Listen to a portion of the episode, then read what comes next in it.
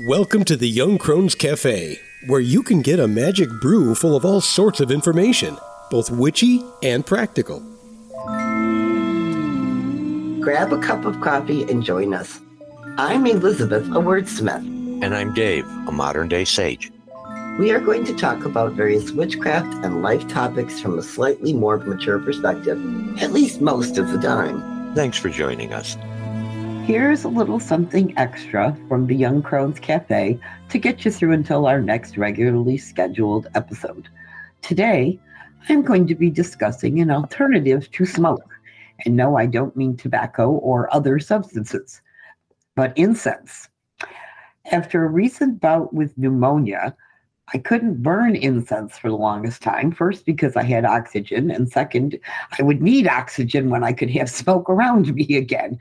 And as we've used incense pretty much throughout all of our practices, although these many years, I found I really missed it. And I started looking for alternatives and ideas of what I could use instead. And I came across the idea of people are now making sprays of herbs to use in ritual situations or just to make their home smell better or whatever, rather than burning incense. So if you are like me and couldn't burn incense for a while, or maybe you're practicing with somebody who's allergic to things, or if you're living in in an area like we do where it's January and you can't have the windows open to make sure you don't set off the smoke detectors, this might be a great alternative. And they're very easy to make. All you really need is a good handful of some kind of herb, some sea salt, some water. Now, this could be tap water. You could collect rainwater. You could make moon water, any kind of water that you want. And when you're done, a couple drops of lemon juice, which is a natural preservative. Obviously, a small spray bottle of some sort. I found them at the local dollar store or in the big box stores. You go to the travel section in the cosmetics department, they have those nice little bottles for less than a dollar. And then a fine sieve or a piece of cheesecloth to strain with, a bowl to put the herbs in, and obviously a pan to boil water. Here's what you do you put the herbs in a bowl and boil your water and pour it over the herbs. Add some salt and stir it gently to get things mixing together. Cover the bowl and go away and let it cool. Once it's cool, strain it through your sieve or your cheesecloth so you're not keeping the herb bits in your spray, which will also help make it last longer. And now pour your solution into your spray bottle. Add your couple of lemon ju- drops of lemon juice, shake it up, and spray away. Here's some potential uses. You could spray your ritual space before or after ritual. You could spray yourself to bless yourself at the start of a ritual or blade or spray your home spaces to move your energy around a little bit. The idea is you get the scent of the herbs just like an incense, but without the smoke involved.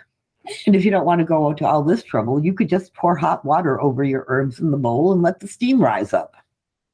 Keep it in the fridge when you're not using it because it'll last longer. And of course, we always suggest that you label your bottle so that you know when you made it and what you put in it. You could experiment with different combinations of herbs, just like you can when you're making an incense based on correspondences or because it's something you like the scent of.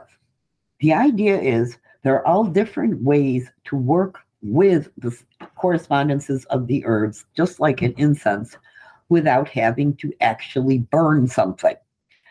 Of course, if you like to burn things, just make sure you're not around people who are going to be upset about it or in a place where you can actually set things on fire.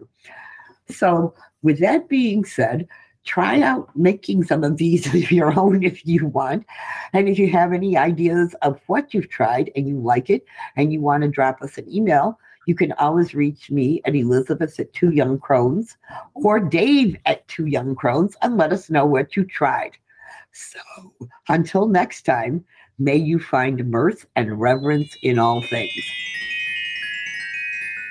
Well, it looks like the coffee cups are empty for this week. We hope you join us again next Tuesday, but you can find us at our website, twoyoungcrones.com. That's the number two, Young Crones. We'd love to have you join our growing online Discord community Check out our new Patreon presence. Just look for Young Crones Cafe. Through Patreon, you'll be able to make it to our Discord. We are also Young Crones Cafe on Twitter and Facebook. Until then, remember, we are witches who work with energies to effect change. We are believers in both immanent and transcendent divine. We are celebrants of the passage of the solar and lunar cycles. We are hedge walkers who pass back and forth between the worlds of the magical and the mundane. We are seekers of knowledge. And we are walkers of a spiritual tradition we call the path. So mote it be. So mote it be.